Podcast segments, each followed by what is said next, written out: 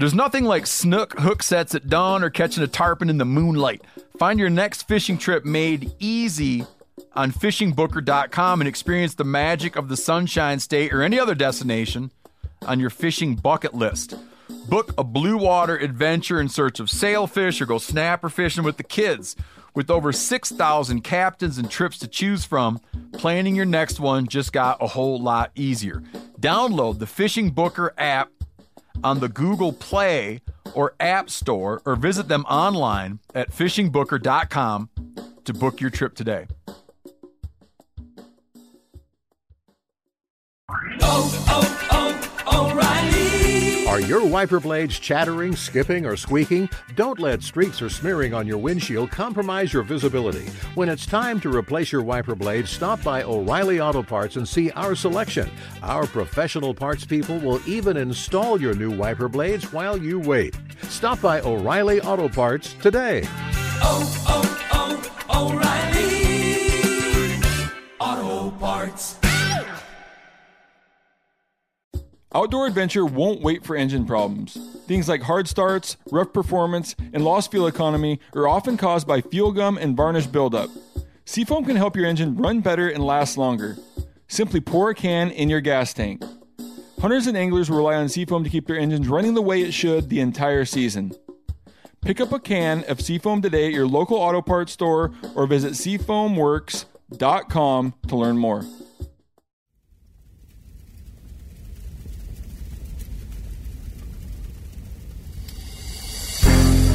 As a guide and hunter, I've spent thousands of days in the field. This show is about translating my hard won experiences into tips and tactics that'll get you closer to your ultimate goal success in the field. I'm Remy Warren. This is Cutting the Distance.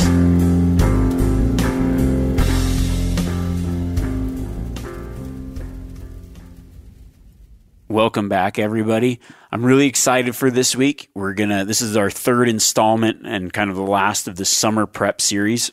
And what this has been is just getting you ready for the hunting season and things you can do this summer. This week, we're going to be busting out our bows and getting into some practice that I really think makes the most sense when it comes to hunting. If I think back of over my summers, you know, while everybody else is out at the lake and doing other things, yeah, I do those things as well. But really, my summer is spent shooting my bow and really honing my skills for that archery season coming up. And so what I want to do is is kind of give you some tips. I've got a list of things like the types of shots and the types of practice that I do that I that I really do believe is a lot different than maybe some of the other practice tips you've heard. And this is things that I do that I know for a fact makes me better when I go into the field some of these tips are they're all just very hunt specific and so i'm excited to get into those. But before we do that let's go down to old mexico on a Coues deer hunt with a bow and arrow.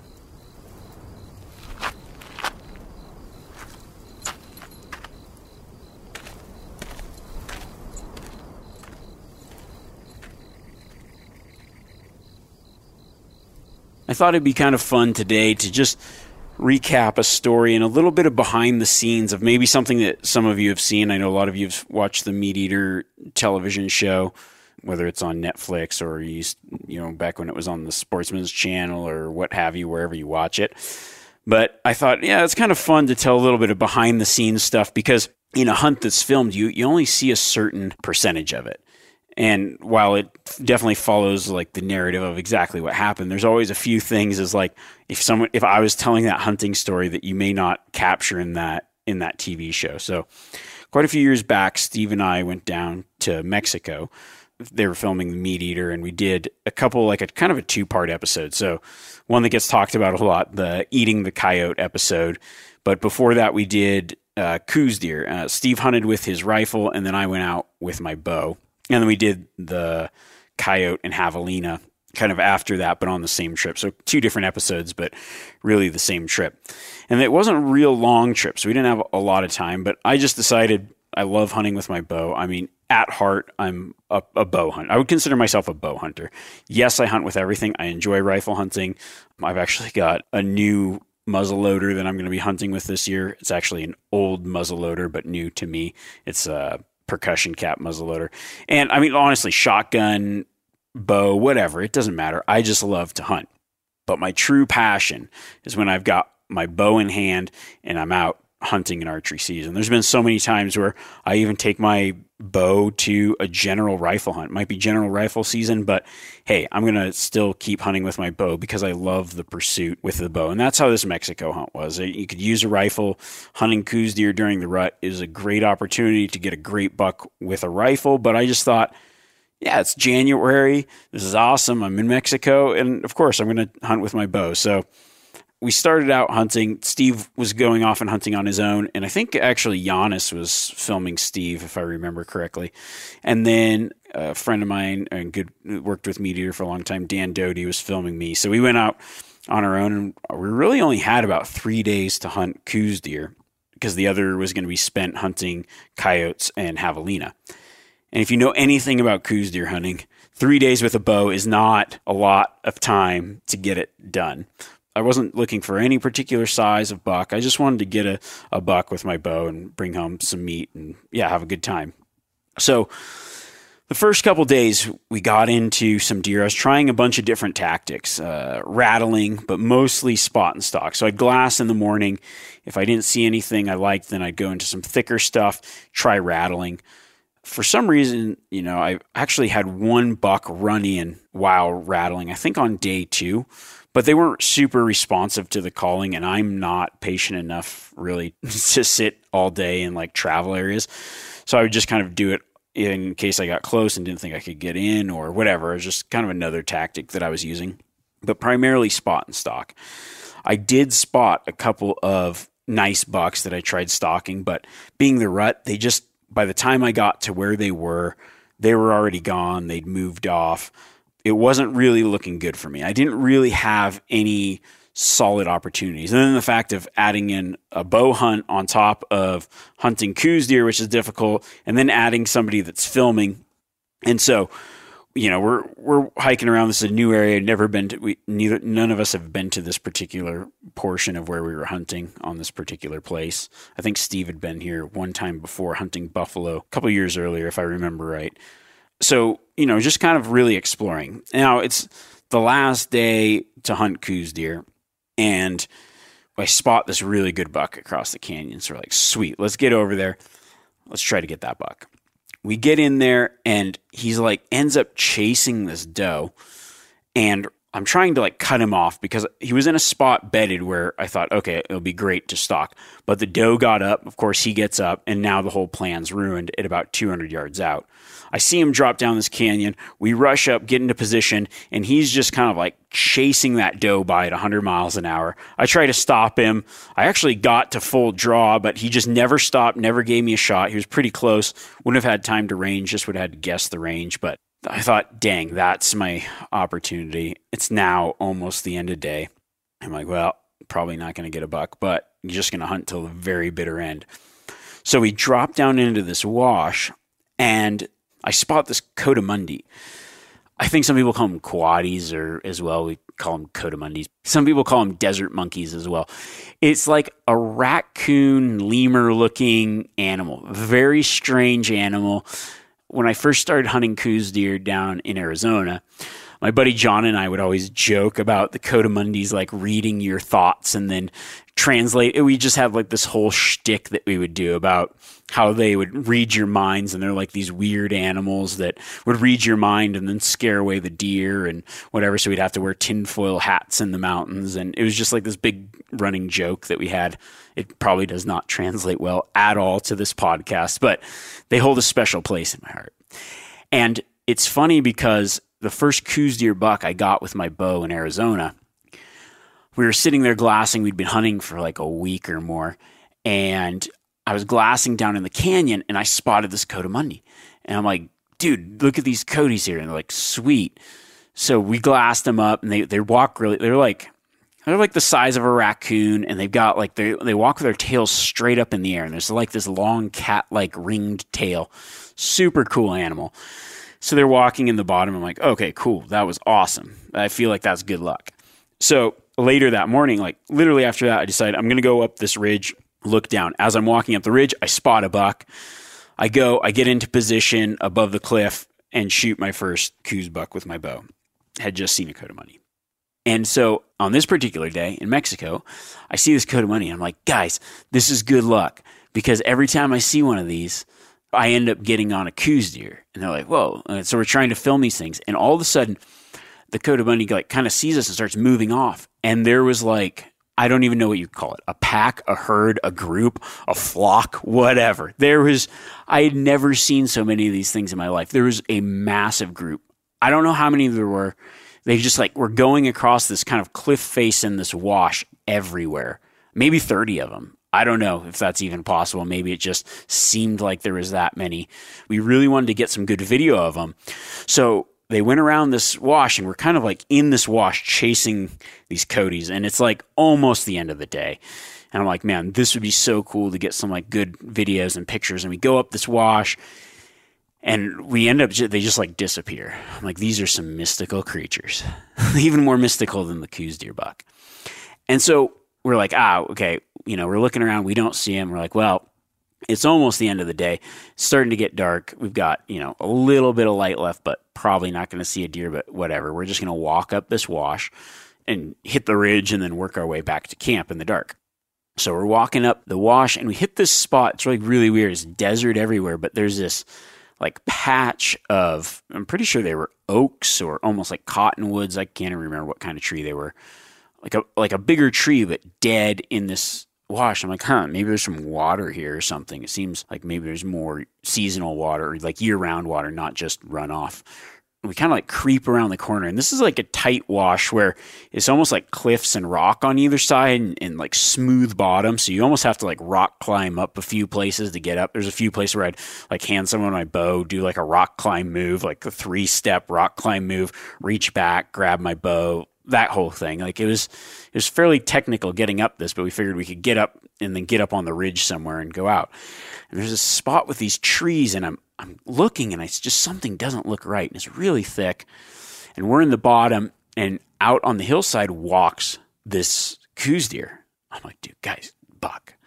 Like I just knew it was a buck and I put up my binos and sure enough, it's just this little it's a little spike, but it's the last day, last evening.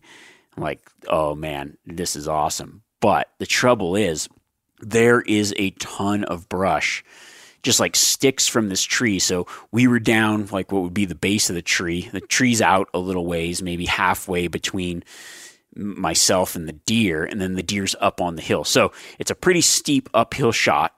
I've got branches and everything in the way, and the lighting's like now weird because it's starting to get dark and and this deer's starting to move. I'm like, all right, I'm gonna make this shot we've got time. The deer's really not aware that we're there, trying to get the camera on it, but not be seen.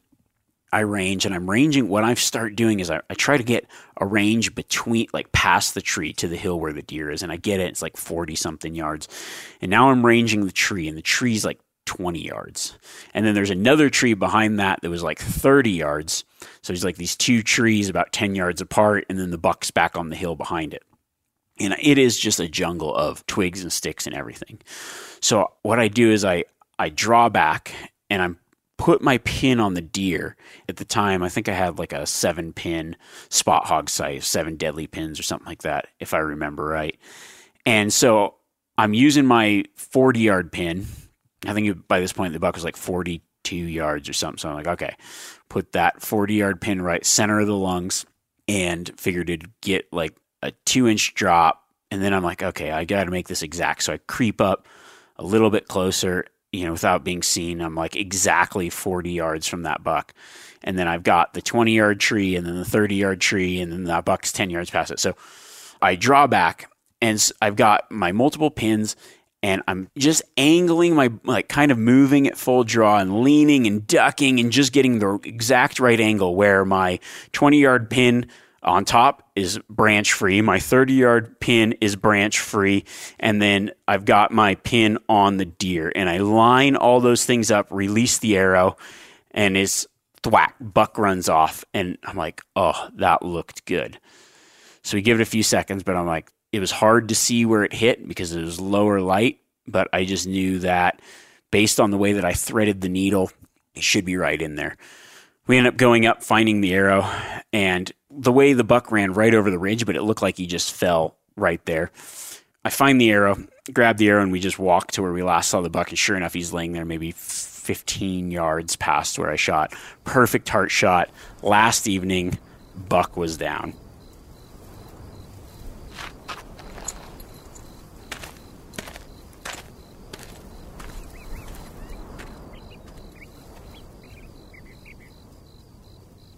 when I think about archery practice, for me, I'm honestly, I'm not concerned with hitting dots on a target. What I am concerned with is just making a perfect shot in the field. And I shoot a bow for bow hunting. Like, I, I don't really, I'm not really concerned about target archery. I'm not really concerned about whatever else. Like, my entire setup, my entire, when I pick up a bow, the thought in my head is this is for hunting. This is what I hunt with. And I'm going to make a really good shot on whatever I'm stalking. I want to make a clean, ethical kill. I'm going to be more successful that way. And I would think that most bow hunts, as difficult as bow hunting is, it comes down to that shot. I learned really early on that the difference between being an extremely effective and efficient and successful bow hunter is what you do with those shots that you're presented. And I mean, one of my best seasons, I, I think I went nine animals, nine arrows. It was like perfect. And I, have had seasons too where it's the opposite, where I, I switched bows. I had a bow I didn't really like, and it seemed like I would get an opportunity and somehow mess it up. And it was the most struggling, worst feeling, terrible season. And what it comes down to is just having that, like the guys that are consistent archery hunters, guys that are really good with their bow, are guys that can take those shots offered in the field and make a perfect shot. And the thing about that is, infield shots are often very unideal. When you're practicing in your backyard, it's one thing. You're training yourself, you're getting that muscle memory, you're shooting at those dots, and you're becoming proficient doing that but that doesn't always translate to what you're going to encounter when you draw back on that one opportunity you're going to get that season on a mule deer, on an elk, on a maybe you've got a sheep tag, antelope, whatever it is. So, what I do is I like to practice things that really translate and create muscle memory for scenarios and situations that I'm going to encounter in the field while I'm hunting. I will say I shoot my bow quite often. I believe that arch like practicing with your bow is very important, a key to being successful. But I also believe that when it comes down to in the moment, I probably personally, if I was to judge myself, excel at shooting at a live target or a deer in the field as opposed to just shooting at a block in the backyard. And that might seem strange, but it's because the way that I practice is building that muscle memory for those tricky shots, those tricky scenarios. And so I want to break down the type of shots that you can do at home right now, whether you've got a long range, a short range, whatever. I kind of dissected my practice and translate that to scenarios in the field so you can build that muscle memory. So when it happens during a hunt, it's something you've done a hundred times. And that's the whole key to practice. That's why this summer prep series is so important, is because when you develop the right muscle memory, when you encounter a scenario that might only happen once, a stalk on a deer that goes off and you're going to get your shot, and then you draw back and it's the first time you've ever taken a shot like that it's a lot's going on. But if you draw back and you know, hey, all summer I've done this, I've got the muscle memory, I can just execute this flawlessly and don't have to think about it. I don't get that paralysis by analysis. I just go through the motion of making the good shot. You're going to be a lot more successful. So I've outlined a whole list of things here, and I'm just going to go through the list and give you specific tips on ways to practice. O'Reilly Auto Parts are in the business of keeping your car on the road. O'Reilly Auto Parts offer friendly, helpful service and the parts knowledge you need for all your maintenance and repairs. If you're confused about what part you need, like what wipers are going to be the best, what replacement headlights are going to be the best, go into O'Reilly and talk to the people that work there because they're great and they're super friendly and they'll get you squared away where you walk out knowing you got the right thing. They've got thousands of parts and accessories in stock, either in store or online, so you never have to worry if you're in a jam. Do you need your windshield wipers replaced? You need a brake light fixed? You need some quick service? They'll help you find the right part or point you to the nearest local repair shop for help. The professional parts people at O'Reilly Auto Parts are your one stop shop for all things auto do it yourself, and you can find what you need in store or online. Stop by O'Reilly Auto Parts today or visit us at o'reillyauto.com slash meat eater that's o'reillyauto.com slash meat eater We've all seen plenty of gadgets and fads come and go, but here's one product that stood the test of time Seafoam Motor Treatment. Lots of hunters and anglers know that Seafoam helps engines run better and last longer. It's really simple. When you pour it in your gas tank, Seafoam cleans harmful fuel deposits that cause engine problems. I'm talking common stuff like hard starts, rough engine performance, or lost fuel economy. Seafoam is an easy way to prevent or overcome these problems. Just pour a can in your gas tank and let it clean your fuel system. You probably know someone who has used a can of Seafoam to get their truck or boat going again. People everywhere rely on Seafoam to keep their trucks, boats, and small engines running the way that they should the entire season. Help your engine run better and last longer. Pick up a can of Seafoam today at your local auto parts store or visit seafoamworks.com to learn more.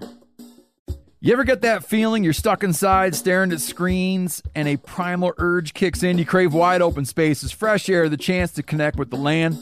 Well, maybe it's time to find your own piece of the wild, but searching for property can be a maze. That's where land.com comes in. They got millions of listings across the country, from mountain ranches to hidden fishing holes. Their search tools are like a seasoned guide helping you narrow down what you want. Land.com isn't just about buying and selling. It's about finding a place to hunt, fish, explore, or simply sit by a campfire and listen to the crickets. So head over to land.com today to turn one day into today because trust me, there's nothing quite like the feeling of standing on your own piece of earth. So I've titled each of these shots. The first shot we're going to call the long hold. Now, this happens, I mean, this happened to me literally yesterday where I was actually bear hunting. I drew back at a time when the bear wasn't looking. Then he went into a position that didn't offer a shot, but I did not have time to let down. So I just had to keep holding, holding, and waiting for that opportune shot. As I'm holding, I got to make sure I'm not moving. I got to also be able to put that pin in the right spot, not get tired, not get shaky, and still execute a good, perfect shot.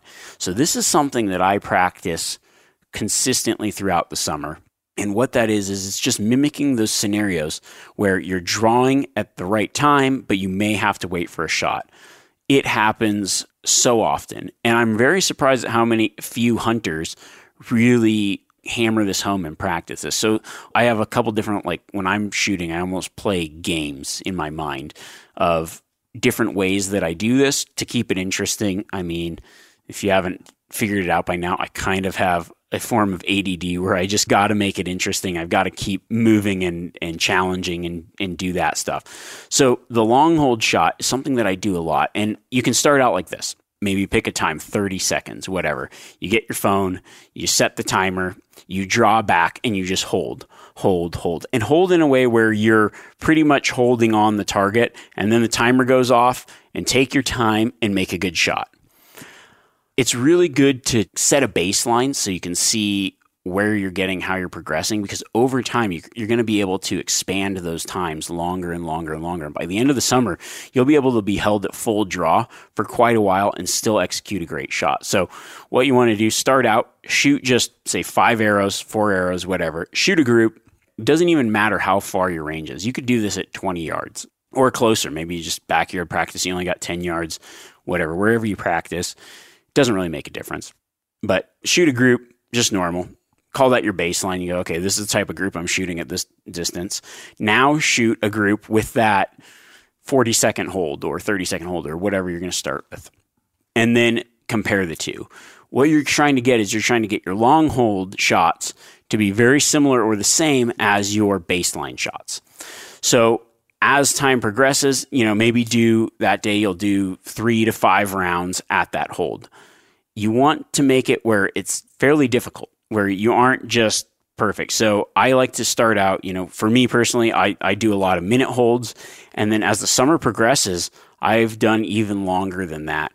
It obviously depends on your draw weight and other things. I've got a bow that's fairly heavy draw weight right now, and I've realized that my holds are not as good, is not as steady, and I can't hold as well as long. So I've been practicing this a lot more to build that strength and muscle memory for when that happens.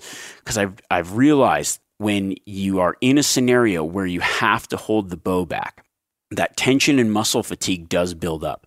And what that causes, it causes a panicked shot or a rushed shot when you get a slight opportunity that may not be opportune.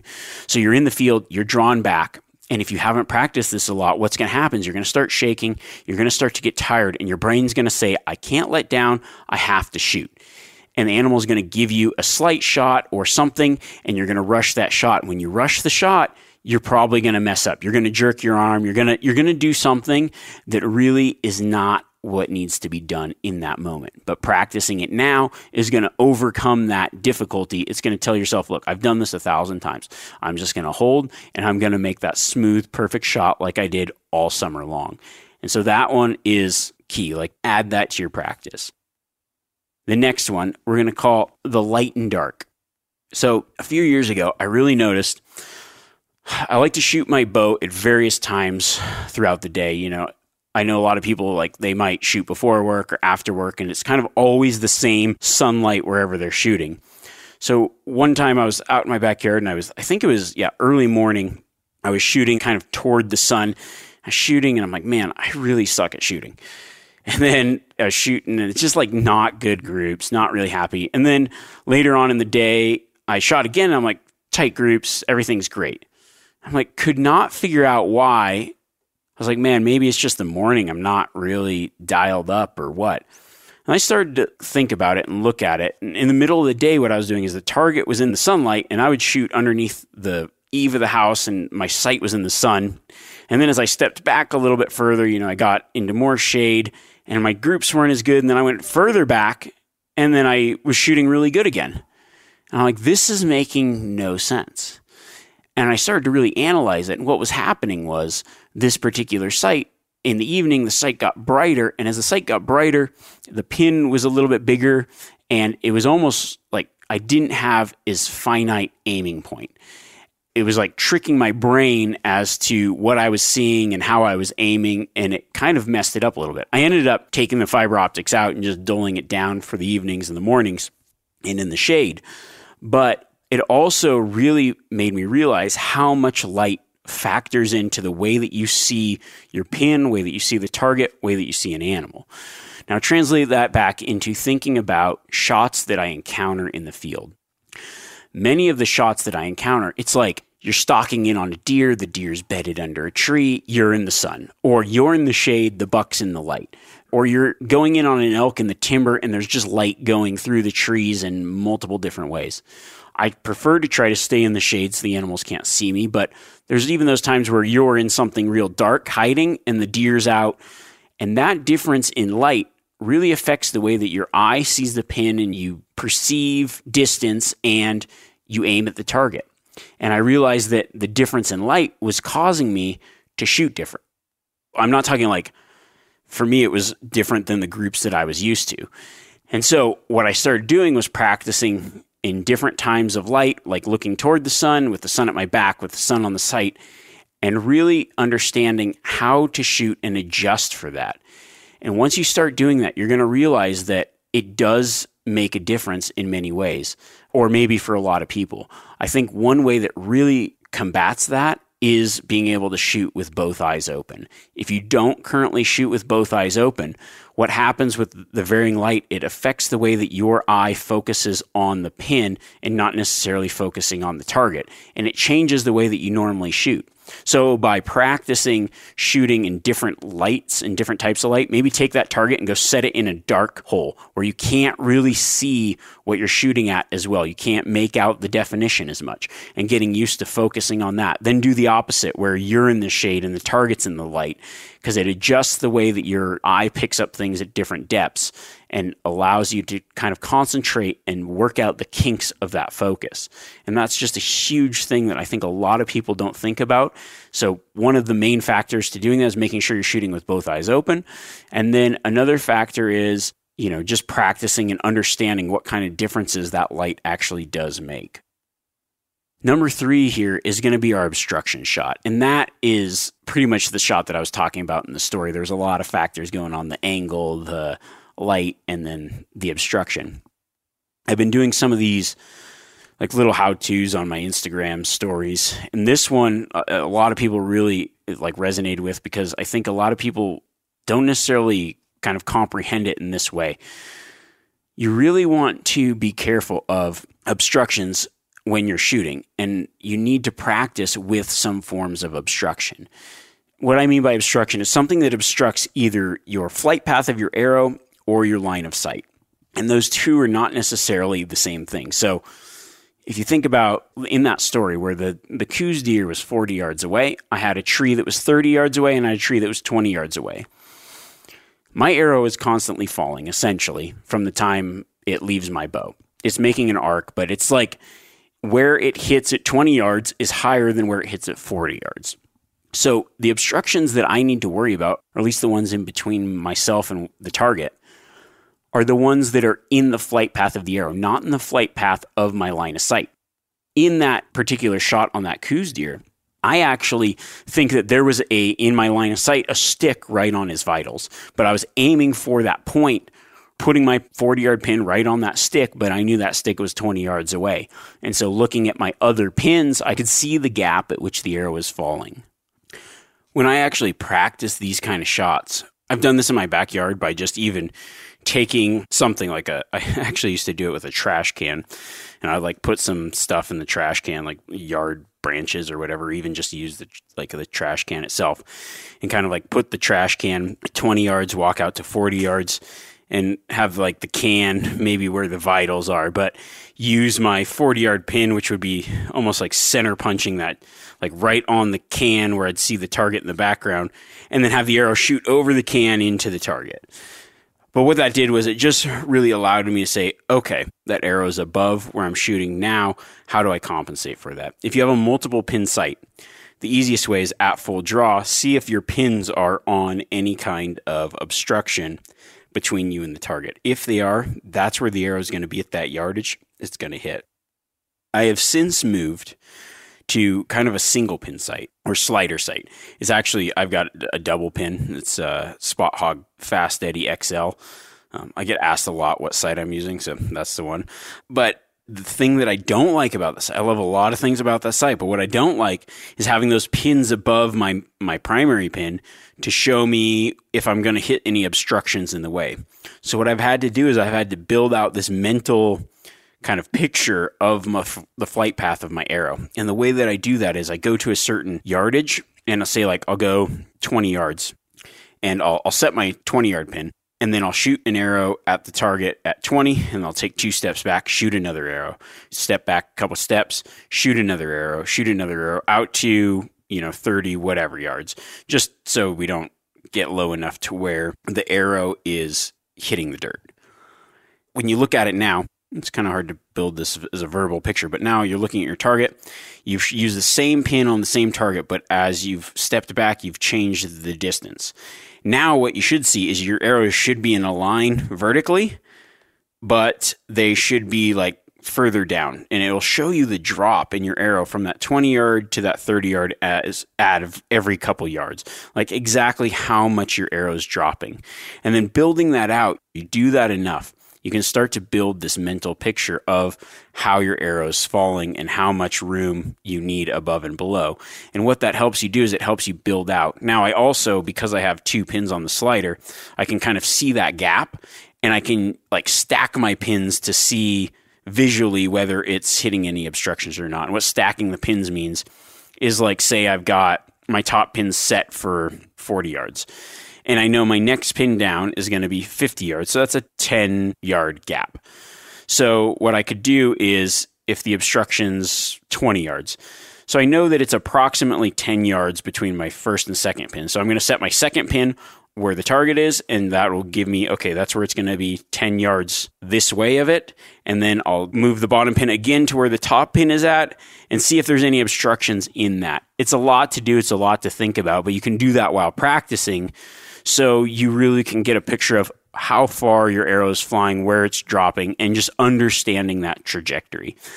There's a lot to it, but when you do it enough and really understand how your arrow is flying, it lends itself to this next type of shot that I'm going to talk about, which would be just like off pin shooting or gap shooting. And this is something that I practice a lot where it doesn't matter what kind of sight you have, whether you've got a fixed pin sight, a multi pin sight, whatever. Let's say you've got a fixed pin sight, you got multiple pins, you've got a 20, 30, and 40 yard pin. Practice shooting at those yardages that's in between your pins where you don't have something to aim. So what the best way to do that is just like pick a spot. Imagine a pin where it should be in between your two missing pins and shoot for that. It's really like how many times you're out hunting, you get to a yardage and it's not an exact yardage that you have a pin for. Maybe you've got a, a single pin or a slider sight like I have. You get in, you set your pin, and the animal walks out three, four, five steps. And you don't have time to readjust, right? So just shooting at the target practicing where your pin does not represent the value that you're shooting at. So that's understanding that trajectory, but doing a lot of practice shooting off the pins or shooting in the gap between the pins, shooting maybe adjusting your holdover and really knowing that trajectory and holdover and practicing those kind of shots. I do that a lot. I'll shoot my 20, let's say 20 yard pin at 20 yards.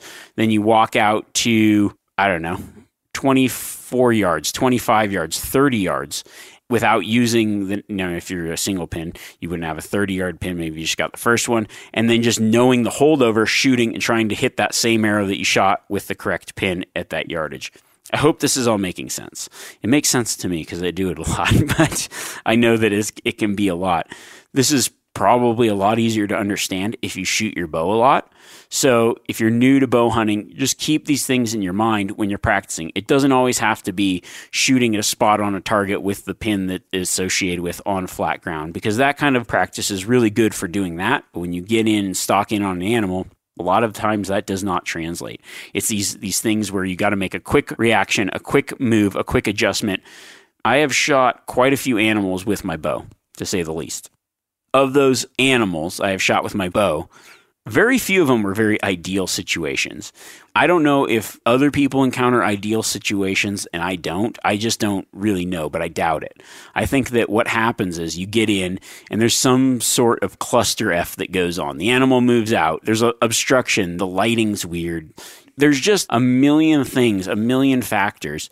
And so, out of the things that I have shot with my bow, I would say maybe 1% of them are that ideal, like walk out, everything's perfect, take the shot. It just does not really happen like that as often. And by being able to practice these inopportune times, you're able to capitalize on those real life scenarios. Let's go to number four. I call this the limited or the one time shot. When you're hunting, you get one shot most of the time.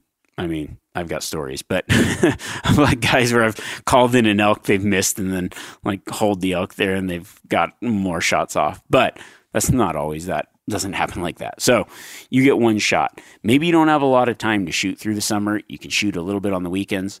You don't need a lot of time. You need to have a bow that you're familiar with and then just making that one shot count. So maybe take a week during the summer and say, hey, when I practice, I'm just shooting one shot.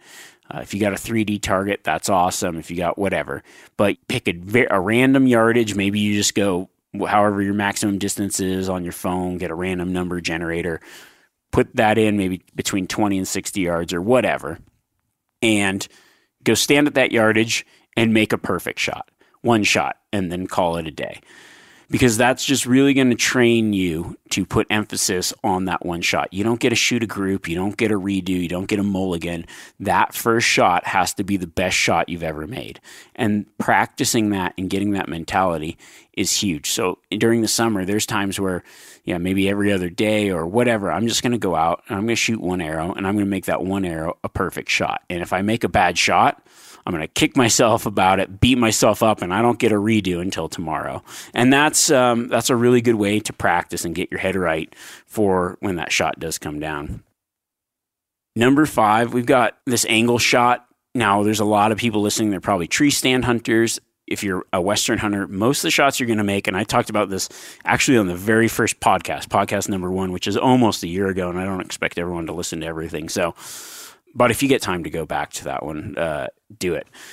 Shooting downhill is tricky. I think it's one of the more difficult shots that you can take, and it's probably the most likely shot that most people are going to take. So, if you can, go out somewhere where you've got a steep decline. If you don't have that, maybe, I don't know, put up a tree stand in your backyard if possible. If you're going to be shooting from a tree stand a lot, practice the way that you're going to be hunting. Same goes for if you're maybe you're antelope hunting, you're going to be in a ground blind. Put a chair in your backyard with the blind up or just the chair and practice shooting like you're going to hunt. I remember the first time I got in a ground blind, sat in a chair and thought, hmm, never shot like this. This is going to be interesting. I ended up just pushing the chair aside and shooting from my knees. And then the next year, decided to just practice shooting from a chair in a ground blind. Not that it's more difficult, but it's just something you don't practice. Your body's in a different position and you want to practice how you're going to be hunting. That downhill shot is one that you will encounter, and there is a level of difficulty to it because a lot of factors especially in the mountains when the hill's going one way, gravity's pulling your bow and your body a certain way, and the air it's pulling the arrow straight down, and the line of sight might be further than the actual yardage, but the wind's affecting it. There's a lot of factors that go into it. It's something you need to practice. I am fortunate. I have, live in a two-story house, so I shoot from my balcony constantly. um, I don't know if that's possible for a lot of people. I've even like suggested, you know, getting like even just a step ladder and just that act of you know, make sure you're safe. Don't do anything stupid. I don't want to hear that you fell and hurt yourself, broke your arm because you fell out of a tree in your backyard or you rolled off your roof shooting your bow. Obviously, use some common sense. But getting to those kind of angles is is super important. Great practice. Number 6, you know, shooting at a target that's realistic to hunting. I think 3D target practice is awesome. If you don't have a 3D target, what a 3D target is, you should know, but it's um, like an animal shaped target. They range in price from $60 to $600. You know, find something that works for your budget. Me and friends always go in on these things, like get a couple targets. We'll take them out camping. We'll take them out wherever. That's the best. Like if you're going, plan a summer camping trip, bring a 3D target, get some buddies, and go out and set it in real life scenarios, especially in kind of terrain that you hunt a lot. Or maybe bring it out camping, set up like a tree stand and this target, whatever. Out in the field practice is awesome. And if you can't do that, I know that's hard to do. There's like archery leagues, there's so many summer events. With COVID, yeah, it's probably put like a damper on some of this stuff. You know, I know um, was it Mountain Archery Fest, Total Archery Challenge. There's a lot of those like awesome ones that take place in ski resorts and have cool shots and great targets that you don't get to shoot at a lot at home. But even just like local 3D leagues, if that's a possibility where you live, I know I, I've done those a lot throughout the summer even just like weekend tournaments. Like it's not you don't have to compete against anybody but yourself. One of the ways that I like to shoot is instead of keeping like the normal score because I really don't believe that the the kill zone on those 3D targets is correctly placed, especially for the angle that you're shooting at. So what I do, uh, actually, a good friend of mine, David Wise, he showed me this game. I don't know if it's other people do it or what, but the way that we shoot is at a 3D. It's like a kill, a wound, or a miss. So if you make a shot, like, and it's decided by the group, yes, that's a kill shot. That's where you'd want to place the shot for the angle in this animal. And, you know, it's it doesn't matter where the ten ring is on this 3D target. If it's a kill, like a good kill, that's a point.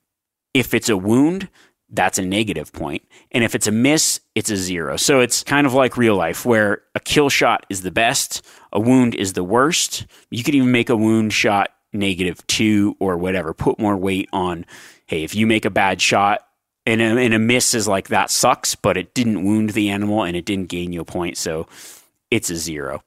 And that's a fun way to play with that kind of hunting mindset of not necessarily trying to pick a point on a target that gets you a certain score, but pick a point on the target that would be an actual kill shot for the angle and the scenario that you would be hunting And So, you know, it might be a little bit higher and in the shoulder if it's quartering to you and you're shooting down, or the same, like maybe further back if it's quartering away. So, just doing that with that hunting mindset. Great practice, great practice. I don't know why I repeated that twice, but yeah, it is great practice. I'm just going to buzz through a couple. I mean, I probably could have done a podcast, and maybe I will do like a single podcast and all these kind of things individually. But another one that's huge if you got a late season hunt, practice now with your jacket on because that bulky clothing makes a big difference when it comes to drawing smooth, aiming, make sure that stuff doesn't hit your string. One thing that I've found when I'm hunting, I would use a face mask, and when I practice, I wouldn't so when I draw back, nothing felt right.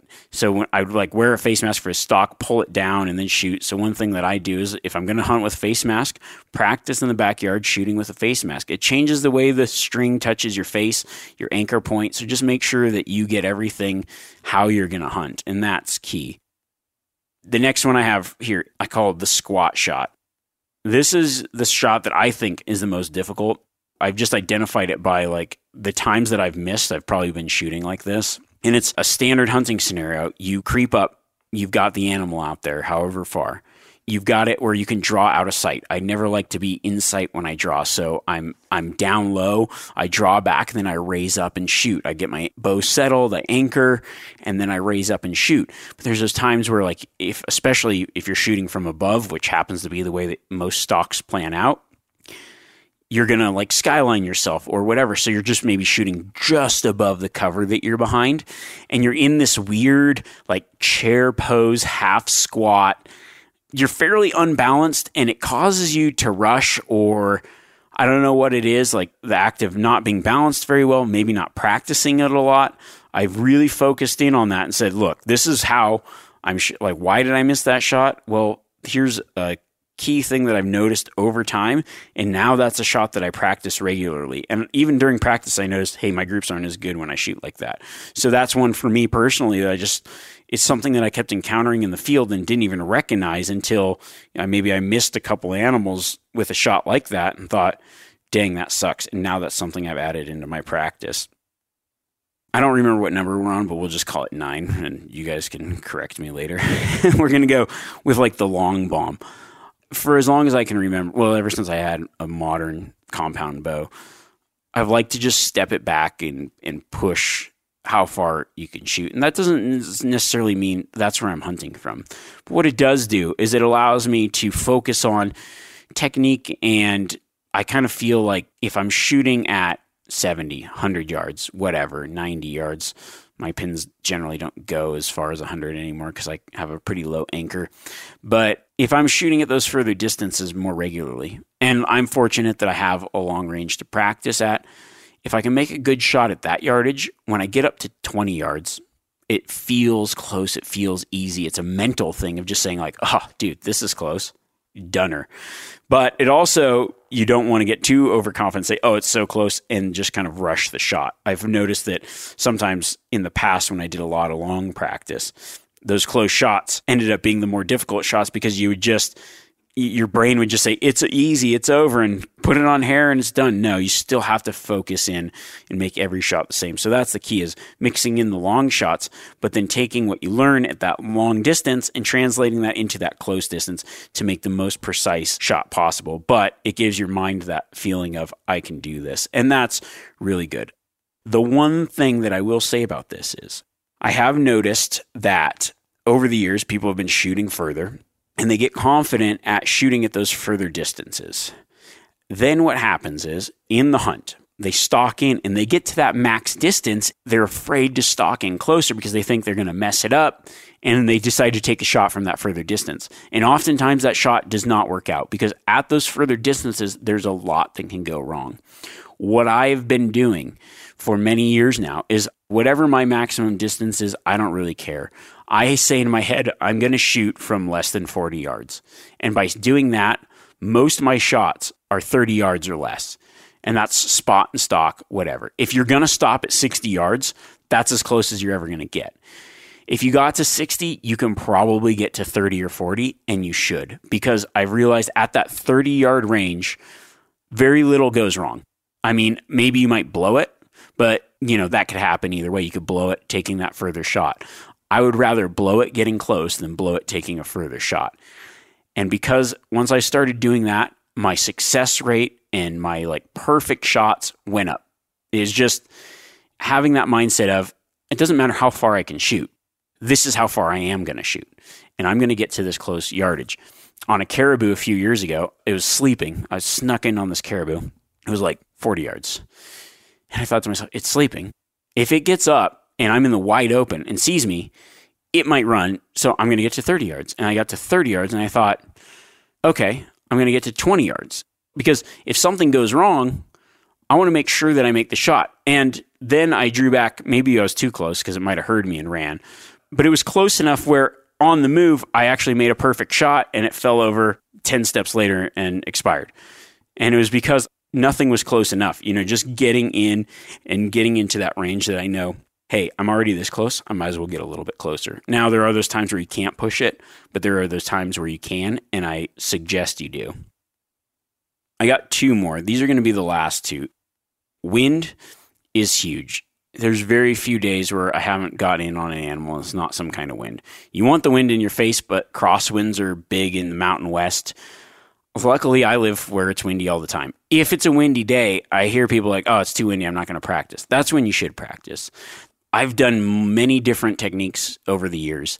The one that I find the most efficient now, and I've tried in the past and it just is the most consistent, is using my level to adjust for the wind. So, and you might be like, well, what's that mean? So, if it's windy, what I'll do is I'll lean my bow, if it's blowing left to right, I'm going to lean the top limb of my bow with the wind. What that's going to do is it's going to kick my pin over into the wind so I can hold on the bullseye and it's going to put my point of impact further to the right.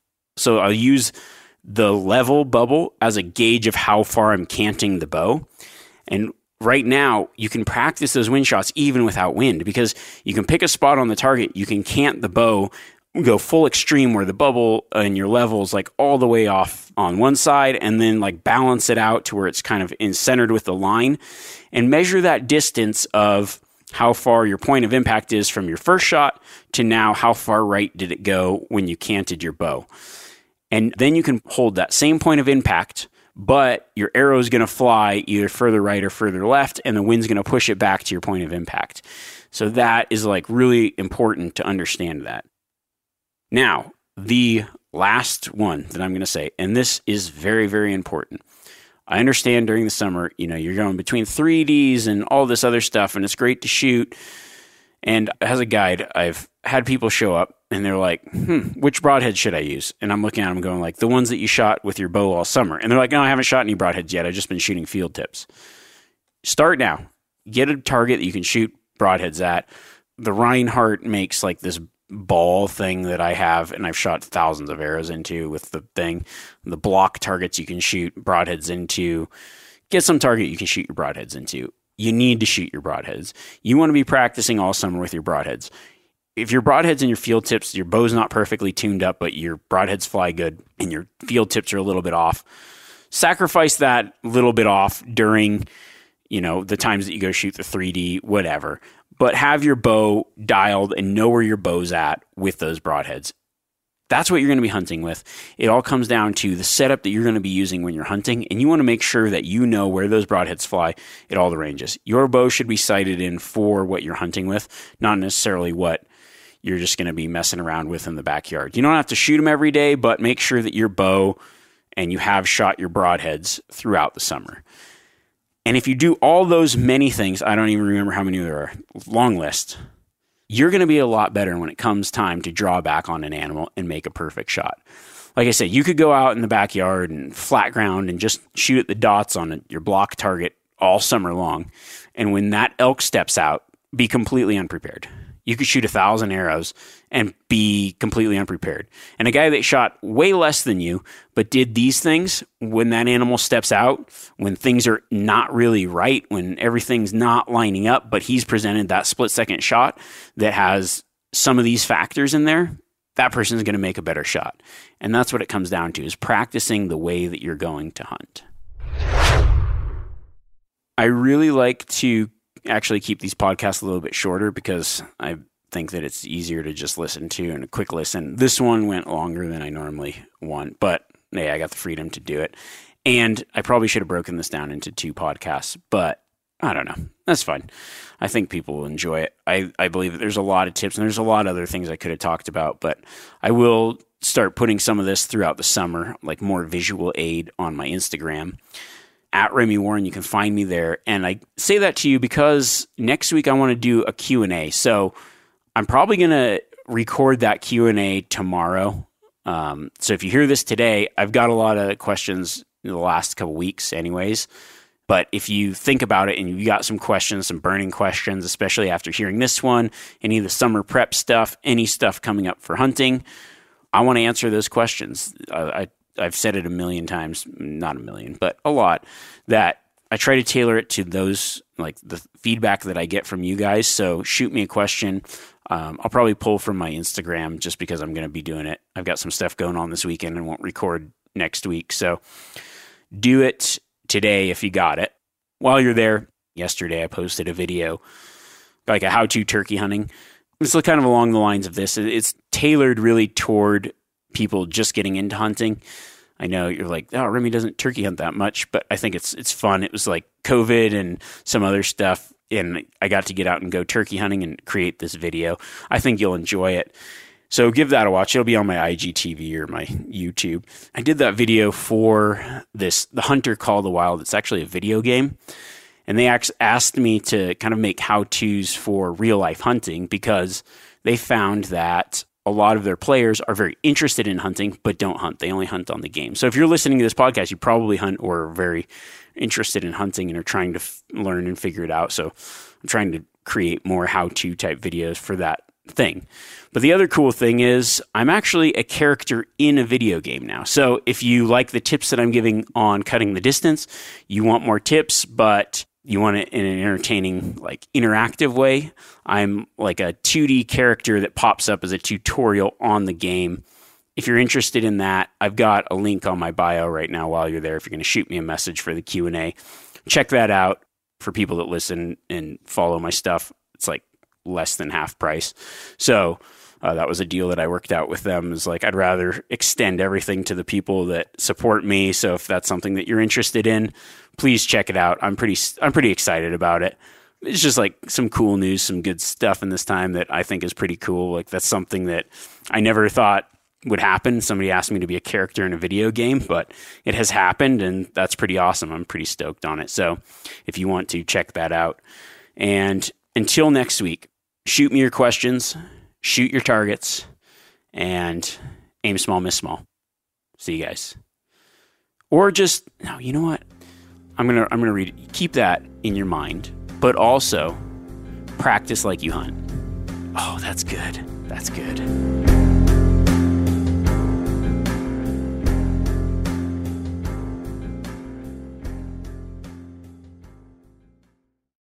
Outdoor adventure won't wait for engine problems.